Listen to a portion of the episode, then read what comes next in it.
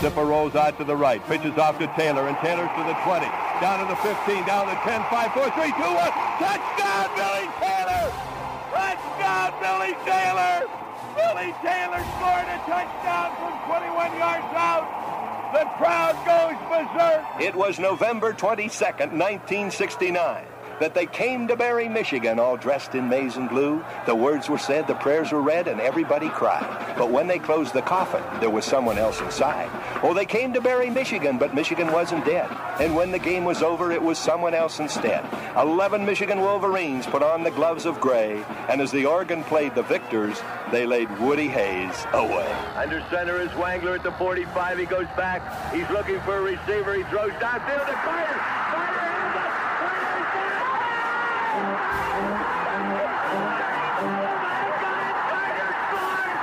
Who's got it better than us? Nobody!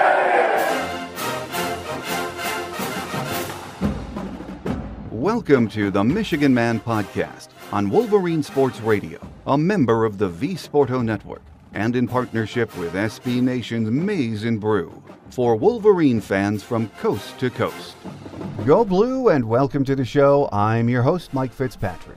Today, beat writer Angelique Chengelis from the Detroit News joins us on our post-mortem game day segment with her thoughts on what happened in South Bend on Saturday night. Before she joins us, my view from Section 17. Yogi Berra once said it was like deja vu all over again. And so it was on Saturday night. But first, let me say this I'm not sure if our game plan was bad for Notre Dame. I believe Jim and staff thought the defense would control the game and give the offense time to get it together. Well, we got down two scores almost immediately, and that in many ways changed the game plan. Give Notre Dame credit though. They came out and attacked us, especially downfield, and had success. Here are some of my bullet point takeaways from Saturday night. The offensive line is a huge question mark. Unless Notre Dame's front was just that good, and part of me is hoping that was the case. I like what we saw from Shea Patterson. Sure, he made a couple of mistakes, but to say he was operating under duress would be an understatement. I also like what we saw from Dylan McCaffrey in relief. I'm not sure why we didn't attack downfield more, especially earlier. Took so long for plays to get into Patterson, which was concerning the entire night. Clock management in general, not good the entire game, but especially late. The defense, I am not worried. I didn't like the first two series, but we got it together, especially in the second half, Got to clean up on the stupid penalties, though. Special teams play, Will Hart's punting was pretty good. Ambry Thomas gives us some punch on kickoff returns. Have to fix the holder issues on field goal attempts, though. Other than the botched snap, uh, Will Hart struggled with placement on the PATs, too, so got to get that fixed. I suppose I could go on and on, but I will stop right there. You have read and heard and watched television and seen enough of analysis and postmortems since Saturday night, I'm sure.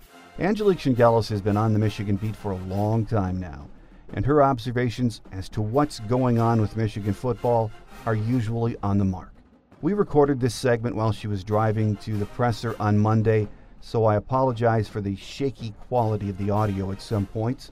This time of year, you have to record when people have a, free minute, even when it's in a car. She joins us next on Game Day here on the Michigan Man on Wolverine Sports Radio, a member of the V Sporto Network and in partnership with SB Nation's Maize and Brew.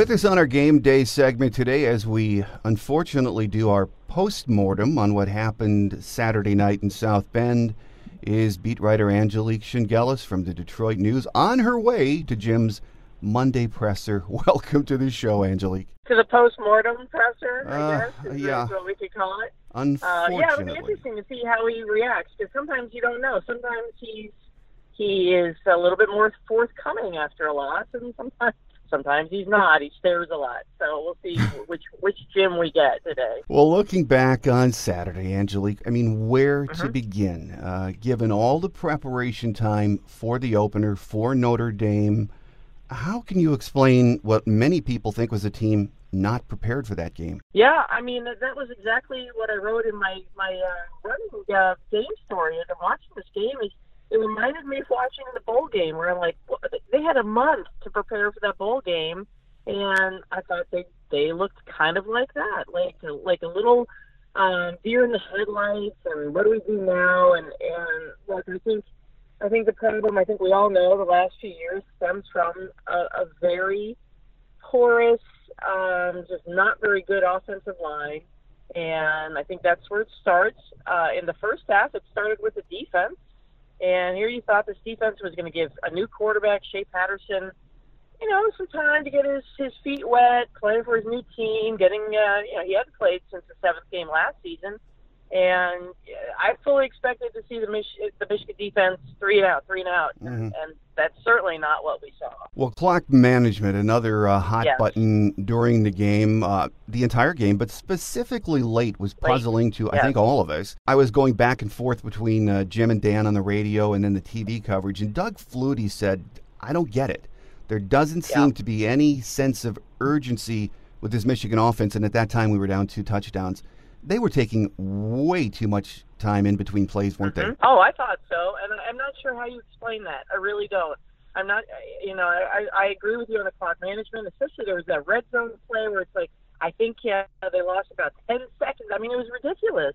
And, you know, is this a function, and I know we'll talk about it, but is this a function of not having an offensive coordinator? Is this a function, I mean, who's, who's doing this? I guess I still don't know.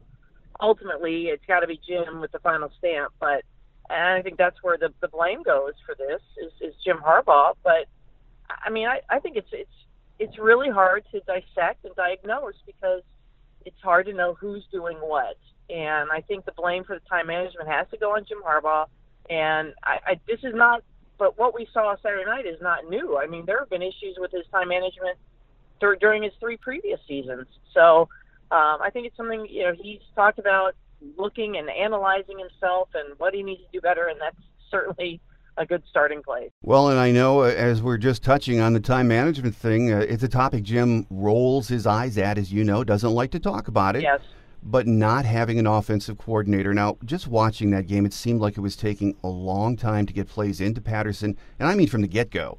You could see him standing in the huddle with that wrist, you know, poised, looking at the plays, and just looking over at the sidelines, which made me wonder how many people are in on this chain of calling the plays. And Doug Flutie again mentioned that fact several times on TV. He said it seems like there are a lot of cooks in the kitchen right now. Yeah, yeah. I mean, and I've been harping on this no OC thing for a while, and um, and and Jim did roll his eyes at me in Chicago when I asked him about it, and he said he's tired of trying to explain it to me. And you know, and I pointed out I understood the concept, but I didn't understand it. Like, why? Why is this a good thing? And you know, he stresses the collaborative process. Okay, the collaborative process is great when you're game planning. It's not. You can't have three or four people making the decisions in real time. I, I mean, there has to be, in my mind, a designated offensive coordinator who is making those decisions with the head coach having the final say, of course. I mean, you know, you can say, no, no, no, no, I don't want this, I want this. And that's fine. But, you know, is is Pep making a pass play call? Is Ed Warinner? I mean, you know, who's doing what? And and I think that I've always thought he had to make a decision on this, and he's going to be stubborn and won't do it because he says he's he has seen it succeed. But uh, you know, too many cooks in the kitchen last year. That was a big issue. It's so far seems to be an issue again this year, and, and I think it's something that that Harbaugh needs to to consider and consider very quickly. And I, I mean, I would, I think Jim McElwain's a guy who, who could be a very good offensive coordinator, especially with a quarterback like Shea Patterson. I think he's got experience there, and but that would be my decision. But you know, I'm just going to get an eye roll. So I guess I should stop, stop talking. well, it's only one game. I know we keep saying right. that, but you know, once again, Angelique, the offensive line, especially the tackles, just they just struggled mightily. Oh my goodness! And and just to go to your point about one game, yes, it is one game, but it is. I felt like this team set everybody up for and made this game really important. I mean, they were saying this is gonna this is gonna show people where we are and how far we've come, and and I think that that you know fans have expectations, but I think the the players also encourage those expectations. So yes, one game, but it was an important game, and um, it was going to be indicative of where this team needs to improve. And and boy, it really did give a a very good look at at at the the issues and what needs to be done immediately. And tackles are are big, big, big part of it. Uh, the interior wasn't great either, though, Mike. I mean, I but I think that there was some glaring stuff uh, at the tackles, and and you know, they're there. I, you know, what are they going to do? I mean, do you bring in a James Hudson? I, I mean, I think you've got to keep tweaking. I know that's not ideal for an offensive line. You want to get five guys and, and keep going, but it's. Uh, I think you need to, to make a change right away and and find the five that that work well. But I mean, Ruiz had some issues here and there. Onwenu had some issues.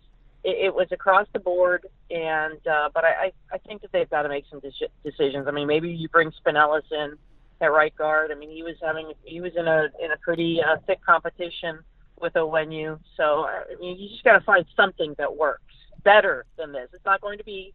It's not going to be great, but it's got to be better than, than what we saw Saturday night. Well, a lot of media, especially uh, from a national perspective, Sunday were writing that the offense has no imagination, that it's it's vanilla mm-hmm. from from a play mm-hmm. calling perspective and even a style. And I'm not sure after one week if I can totally buy into that because you and I talked about this before we started taping. I'm beginning to think that game plan was was maybe not a, a bad game plan. It was based out of necessity, thinking the defense was going to be in charge and the offense could uh, be. I don't know. I guess vanilla. I hate that term, but yeah, they, they just a little conservative. Yeah, yeah. I, and I think when you got down those two scores, uh, that really threw things out of whack. Oh, totally. And and I agree. I mean, I I have no I have no problem if the game plan was to, to ease Shea and this offensive line into the flow of a game like this, big stage, you know, noisy, everything that, that we all saw. But yeah, I mean, not having the defensive uh, showing early definitely hurt. But um, I, I will say, and I mean, I, I really thought the way they opened the second half, Michigan opened the second half, was how they would open the, the game. Mm-hmm. I mean, I really thought that they would make a statement from the get go, from the first play. I, I mean, I envisioned it as oh yeah, Patterson's going to go deep. You know, I thought you know hit hit somebody deep. I didn't know Nico Collins, but that kind of play, and you know that fires up a, a team, and and Shea certainly is capable of doing that. And sometimes I. I, I just feel like is there it's like they, there's a lack of trust sometimes with the offensive players, and sometimes I think you need to let them play. And I feel like you know a little bit like they're you know they've got the reins on them a little bit, and and you know I think I think going forward, you've got to let Shea do his thing, and if that means a little more hurry up, no huddle, I think that's what they have to implement. But I would agree with the, uh, you know, I don't want to say vanilla either, but I would agree with the unimaginative, unimaginative play calling. And uh, is that Pep Hamilton? It might be.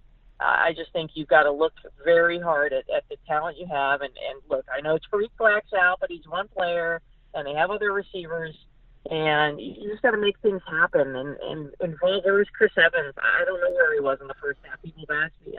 I don't know. I mean, you know, you got to get these guys more involved and um and and just yeah, I thought the play calling was not great, but I haven't thought that for a while either. Well, one thing I kept wondering watching is why aren't we taking at least some shots downfield and mm-hmm. backing that D off? And I mean, Notre Dame right. did it and worked. And I'll tell you what, they were bringing it against us, but Michigan's defense was coming after Wimbush. He still made the plays. He still went downfield. Yes, yes. You know, it, Mike, it reminded me a little bit of uh, was it the Penn State game last year? McSorley, you know, some of those 50-50 balls, the jump balls. He just had receivers who went up and got the ball. And and I'm not saying that was every time McSorley threw, but it felt like that a little bit watching watching those plays Saturday night. and and they did have big receivers, six four, close six five, but you know Michigan's got big guys too. I mean, I, I really thought Zach Gentry would be a bigger factor um, because I think you know with his size and you know he can be a, a mismatch ish issue. Nico Collins is, is sizable. Give these guys a chance. And uh, yeah, I totally agree with that that assessment by you because I, I I was wondering where that that deep threat was. And again, you know, opening play, 52 yards in the second half, I thought, well, okay, that's what I thought they'd be showing a little bit more of because they do have the weapons. But you know, I guess you can argue, well, Shea didn't have much time to, to throw. The protection wasn't there. Well, yeah, he can make it happen. I, I think that we we saw signs of that, and uh, they've got to take advantage of that. No, absolutely. I think we've got to give that offense, give those players a chance to make the plays. And over on defense, though, uh, as aggressive as this defense was and is going to be, we know moving forward the rest of the year, they did not make big plays, forced turnovers, dropped an interception. The touchdown in the uh, in the second quarter, where uh, Hawkins at least knock it down. I mean, he he was in position. Yes. That that's what I'm talking about about making plays. We just on both sides uh, don't seem to be able to do that right now. No, and the penalties. I mean, those were glaring in the first half. Obviously, I mean, the third down conversions and the penalties on third downs in the first half. I, I thought, well, where is this defense? Where, where their, where's their head right now? And um, you know, they did get it together, but you know, I I, I have defended the defense last year late in games when they were giving up big plays because that is, you know, that that's what you're going to get with Don Brown. He's always going to go for it. He's always going to go. He's always going to blitz. He's always going to come hard at, at the quarterback and go after the ball. But um, you know, I, I thought at that point last year it was because the offense wasn't giving them a break, and and they were not getting breathers. And and yes, you know, when you're that tired of a defense, you're going to give up plays. Well, this was the start of the game, and there so there's no excuse there. And um, you know, I, I think that Don Brown, like every coach, he can be stubborn too. But I thought that they made some adjustments, and and I thought that was evident. I mean, losing Metellus, that was that was that was kind of a big deal at that point too. Mm-hmm. I mean, that was a critical critical point in, the, in that drive, and um, I just there was just so much bad. I mean, we haven't even talked about special teams. There was the high, but there was also the uh, the the uh, problem with the um, with the snap, the hold. With us on our game day segment slash post mortem of the Notre Dame game is uh, Angelique Chengelis from the Detroit News. Angelique, poor Shea Patterson, he he ran for his life all day, and he's mobile, and he still had to uh, get out of there and take off. He still did some good things considering the pressure he was under. There's there were some good signs. Uh, yeah, I don't think quarterback was an issue, Mike, and I know people. Uh, I've seen people on Twitter, I think from other teams, saying, "Oh, yeah, I thought, I thought they were just a quarterback away." Well, I think he is really good, and I think that's why they have to adjust this offense more and that was something that once he got cleared in April, and and uh, I was covering them in Paris, and I talked to one of the coaches, and the one the last thing he said to me as he walked away is, "I hope that we understand we have to shape this offense a bit more around Shea versus fitting Shea into this offense." And and I think that's that's important, and because he can do things he does have the tools. I thought he showed a gutsy performance late in the game when he came back from cramps, and um, you know that's painful when your legs are like that and he couldn't walk, and he comes back and they have a chance to tie or win the game. A quarterback can only do so much when an offensive line is just it's just breaking apart like it did, and so they've got to make an adjustment very quickly. And I know that these next couple games will make the offense look healthier, but uh, but it is when they have to start experimenting with what's really going to work when they get into that part of that schedule that's just going to get tougher and tougher. Well, and after the game, you know, I was sitting there thinking, where did it go south uh, on a Saturday night? And I, I really, I, there are only two questions uh, that I had, and I can't answer them until later in the season. And number one was, is Notre Dame really that good? Number 2 mm-hmm. is our offensive line just not good at all? And I'm hoping the answer is Notre Dame was really good because if they aren't, it's going to be another long season. Yeah, I mean, that is a very fair question because I didn't think they were going to be that good. I thought maybe they were a little overrated going into the season, and I wasn't sure about Wimbush. And Um, know, he looked better than he did last year. I mean, they they know how to play to his strengths too. But yeah, I mean, I think they're good. I'm not, I'm not sure I'm ready to say this is a great Notre Dame team, but uh, their defense played well, and I think the offensive line is it's an issue. I mean, it's it's it's going to be an issue, and it's not going to be a quick fix. And Ed Warinner wasn't going to be able to turn it around. You know, in how many months has it been? Eight months. He did give them a big dose of confidence, and I thought that was a good starting place for these guys. And I'm not saying it isn't, and I'm not saying they can't turn it around, but uh, clearly there are some glaring deficiencies, and they've just got to figure out which piece. Of, I mean, I think you've tried younger guys. I mean, they have recruited some talented younger linemen, and yes, I know experience is everything, but maybe this is where you just got to say, let's take a chance and see what can a what can say a James Hudson do here? Because I, I I don't think it's going to be worse, to be yeah. honest. Well, you know, you've been on the beat long enough, and I've been watching it long enough to know uh, fans push the panic button after a performance like Saturday night's because it seems like it's uh, been going on now for a while. But you really can't understand the growing sense of frustration, can't you? Oh my goodness! I mean, it's been it's been building for ten years. It feels like you know, you know, there have been some you know some moments of uh, some high moments, but this many years without a win on the road against a ranked team. Um, you know, you have a team that's hyped and hyped and hyped, and a coach that, that draws attention, and a, and a coach that is not entirely popular on a national level with media. So you know, he's going to get poked and poked a little bit more. And Michigan is always under the microscope, and and you know that's that's that's something to be proud of. I'm I'm sure if you're a Michigan alum that mm-hmm. people care so much, but yeah, I mean, I certainly knew the meltdown would be coming, and uh, and it's again, I go back to expectations were very high, and not because you know I'm saying, oh yeah, I think they're going to be a ten and two team because I yeah, I don't get to see practice. I'm basing it on on the confidence level I'm reading from the players and the and the coaches, and and I got to tell you, I, I really felt in the last couple, well, last week and a half, just because it was getting repetitive how players were talking about the offensive offensive line that it felt like they all had a script. And I felt it early on when they were asked about Shea Patterson. They all said the same things, and, and they weren't inaccurate, but they were all saying the same things. And then the same things about the offensive line. Yo, yeah, oh, they're better. They've, they've just taken a huge step. And I thought, hmm, you know, maybe this is being a little deceptive. And, uh, but at the same time, they were talking themselves up and talking about how big this game was at Notre Dame and how the world's going to see who they are. And, you know, you got to be careful with that, too. Mm-hmm. And even though you want to project confidence, you have to also understand that you are you are changing the balance of expectations and and it's you know that's that's tough to live up to when you know that there are still deficiencies yeah absolutely you know in the off season when friends family listeners would ask me if I thought this was Michigan's year, my answer always was and is especially after Saturday night. Are you kidding me? With this schedule, I think 10 and 2 would be great. That's what I thought coming in. You know, but after Saturday night, I, I can easily see another 8 and 4 record based on that sure. performance. And I'm leaning towards 8 and 4 actually. Uh, I don't want it to be, but I'm leaning that way.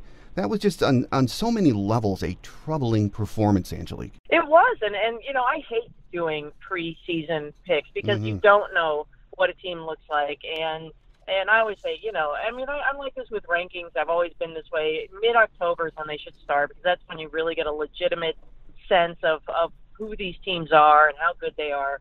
And um, and I did tell myself as I'm doing it, look, you, you know, this could be this could be a four or five loss team when you look at that schedule.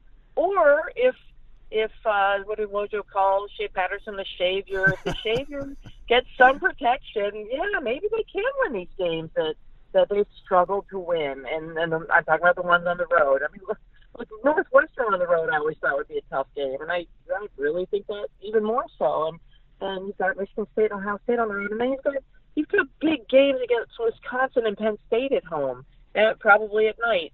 But yeah, I mean, I I definitely really waffled with that. Uh, you know, waffled when I was making those picks, and I thought, well, okay, I, th- I think that um, I'm believing a little bit the the offensive line hype and I've seen that the Ben Herbert changes in their body types, and they all seem very confident. So I, you know, I I tip the tip the scales to ten wins. Right now, I would I would say that's not likely. Well, you and I talked about this before we started taping, but the post-game presser, and uh, I was mentioning mm-hmm. that you know in in Bo's book that Mitch Albom wrote, Bo made mention that post-game pressers were important on a lot of levels uh, to talk to the media. But one of the really most important aspects of a post-game presser is to send a message to your team because they're going to read it, they're going to see it, and you want them to know what your head coach thinks. So, given that, uh, and again, I was exhausted watching the presser. I watched it twice after the game. I don't know why I do that to myself, but wow. I I watched it, and Jim's message to me seemed that he was shell shocked. He I know we've seen it before, but he just looked even more so after uh, yeah. after the game. Yeah, I mean, I think he knew he had to face some questions, and, and he didn't answer a lot. I think he watched it twice. I don't think he gave much much intel on on what he thought went wrong, and you know, he just kept saying, "This is the beginning. It's not the end. It's the beginning, not the end." And and I think Karan Higdon had come in before that and said something similar, like, um, you know, this is you can't judge this team on this game. And uh, I, I mean, I, you know, I think when you watch that Amazon series mm-hmm. from last season, also, Mike, I mean, I don't, I don't think you see a Jim Harbaugh, pardon me, who's a really fiery, fiery guy. I mean, he's not going to go in there like Don Brown and do what Don Brown says. Even his dad, I mean, Jack Harbaugh is a fiery guy when he speaks, and that's not Harbaugh's style. And even last year, after the Wilton Speight injury at, at Purdue, and he was he was livid about the locker room situations. I mean, he went on for 10 minutes about that, but he never raised his voice. He never looked angry. He just gets his point across. And I think that I expected him to, you know, no, I can't say I expected him to be a different way because I've seen him now for going into four years mm-hmm. how he reacts. But I, I think maybe people want to see a little more fire and a little more pound the uh, podium a little bit and say, look, you know, I know that changes have to be made, but you're not going to get that from him. And he's not going to give you what you want to hear because he thinks that he's he's got this under control, and maybe he does. I'm not saying I'm not questioning him, but I'm trying to understand why he does come into post game situations like that, and, and after a loss, and and even today, it'll be interesting to see how he reacts a, a few days later when he he's taking questions today. But um, yeah, I mean, he's just uh, that's not his style, and and I agree. I, I mean, he looked a little befuddled. Like I, I have mm-hmm. no idea. And and Chase Winovich came in too and said, you know, I, I I walked in the locker room and I still don't know what what happened and why why we lost. He, he didn't think that Notre Dame did anything particularly outstanding, and he just I think they were a little like, well, what just happened? Well, this week, uh, Tim Lester brings his Broncos into the big house for the opener. Not much time to think about Saturday night now. You have to forget it, actually.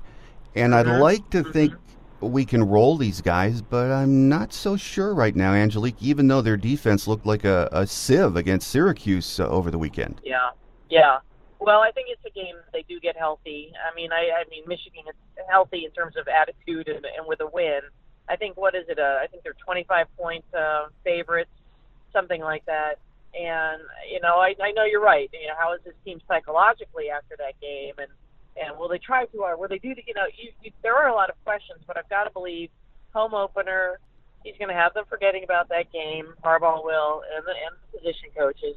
And uh, I've got to believe he's going to make some changes, and I think that will uh, probably make Shea Patterson a little more comfortable knowing that maybe he'll have a different line to play in, in backup. But um, yeah, I know you're worried about, about Western, but I don't. I don't think so. I mean, I think this is a game where Michigan gets the win and puts up some decent stats. But again, I you know you have to caution people not to read too much into that either. And even next week, the week after, and uh, just know that they're they've got to keep piecing this puzzle. And this is where you start with a game like this and you don't you don't let up. I mean, we saw some interesting games in the in the season openers last week, and uh, this is week two now. So I, I you know I don't think teams get surprised as much, but you know will there be a hangover from Notre Dame? Probably, but um, I, I think that they realize they can shake it off and, and beat a team like Western. Well, last question for you, Angelique, as you're, uh, uh, I'm sure, getting close to the presser now. But, you know, based on Saturday night's performance, and we sort of touched on this a bit earlier, but has it changed your perception of this team uh, or what you think it can accomplish this year? Yeah, it does. I mean, I, I really, again, I was basing it on whatever I was hearing because we don't get to see practice. And uh, you know, I heard I heard good things about Shea in practice. I heard good things about Rashan and Chase, and and I think that they, you know, I think the defense is going to be fine. I really do. Uh, I think they are to. There's to be spells of giving up big plays because that's what happens in a Don Brown defense. But um, yeah, I mean, I, I'm I'm just not. Everything starts with an offensive line in my mind, and I think with most people. Um, and it's you know one game is not going to give you all the answers, but it sure gave a, a very good indication that the offensive line is still an issue and will continue to be an issue. And uh, I think that's going to be the difference with a couple of games I thought would be wins. Uh, I, I think now are probably going to be tougher to get those wins because of this offensive line. Until unless they can find a couple pieces that they can they can insert that'll make a difference, I I don't think it's going to be that big of a difference. But um, or they change how they how they run this offense, and and I think that's probably the better option and you've got to you got to play to Shea Patterson's skills and what he does best, and um, depart a little bit more from from what Jim Harbaugh does, and be a little more creative. And if they do those things, then I think yeah, they, then they stand a chance to get those wins that I thought they'd have. But right now, the way it is, no. I mean, I think you're looking more at, at four losses. Well, with us on our Game Day segment this week has been beat writer Angelique Chengelis from the Detroit News. And as we said a couple of times, she's on her way to Jim's Monday presser. So we look forward to seeing what you uh, have to say in the Detroit News on that and uh, the rest of uh, your coverage during the week, Angelique. Always a pleasure. We thank you for your time and we look forward to that next visit. It's always my pleasure, Mike. Thank you for having me on. Quick Hits is next as we wrap it up for another week here on The Michigan Man on Wolverine Sports Radio, a member of the V Sporto Network, and in partnership with SB Nation's Maize and Brew.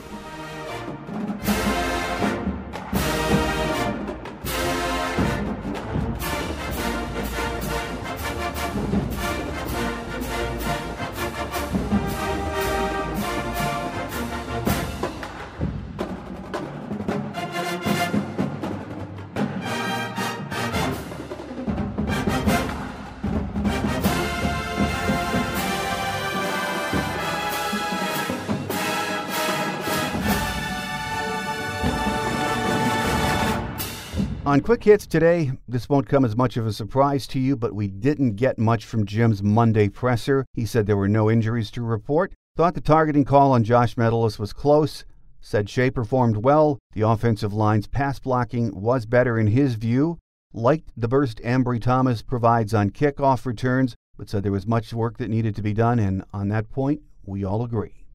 We open as a 25 point favorite over Western Michigan. The Broncos lost to Syracuse at home in the opener and look like they have some defensive issues. On offense, they showed some big playability, and they do have some talented quarterback and the skill positions. I'm sure Coach Tim Lester will come into the big house on Saturday with a go for it attitude, and he should. On Thursday's Visitors Edition, we'll get the Broncos' view of Saturday's in state clash.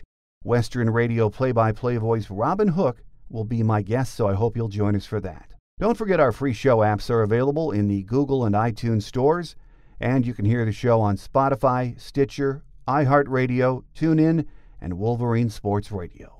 I know we're disappointed by what we saw on Saturday night, but the team will shake it off because they have to, and eventually we must too. It might take us a few more days, but we'll bounce back by noon on Saturday. I hope. So that will do it for the game day edition of the show. Join us on Thursday when Western radio voice Robin Hook will be my guest. Until then, keep your chins up and have a great Wolverine week, everyone. I'm your host, Mike Fitzpatrick. Until next time, take care, and as always, go blue. Thanks for joining us today on The Michigan Man here on Wolverine Sports Radio, a member of the V Sporto Network and in partnership with SB Nation's Maize and Brew. Our listener lines are open 24 7 for your calls at 313 263 4842. That's 313 263 4842. or email us at the Michigan Man Podcast at yahoo.com. That's the Michigan Man Podcast at yahoo.com. The Michigan Man Podcast is produced at the studios of Robin Lynn Productions, Allen Park, Michigan, and is not affiliated with the University of Michigan. Go Blue!